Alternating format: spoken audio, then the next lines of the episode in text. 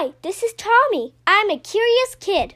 I love to learn and always work hard in school, but I really love exploring difficult and complex subjects like economics, astrophysics, and psychology.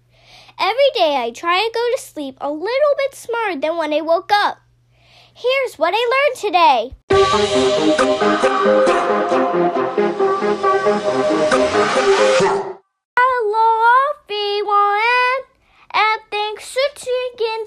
Episode 278 of the What I Learned Today podcast.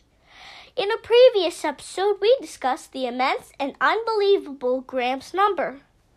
In computing Graham's number, one discovers that it is larger than the number of Planck volumes in the universe.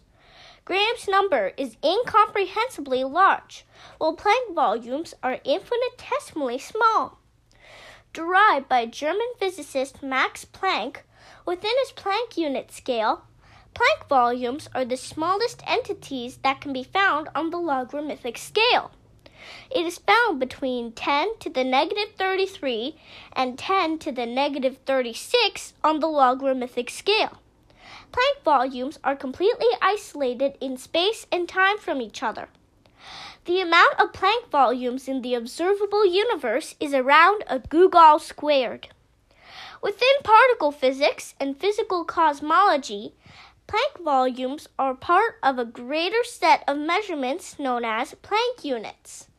These measurements have applications in theoretical physics and in research of theories such as quantum gravity. That's what I learned today. Thanks for listening.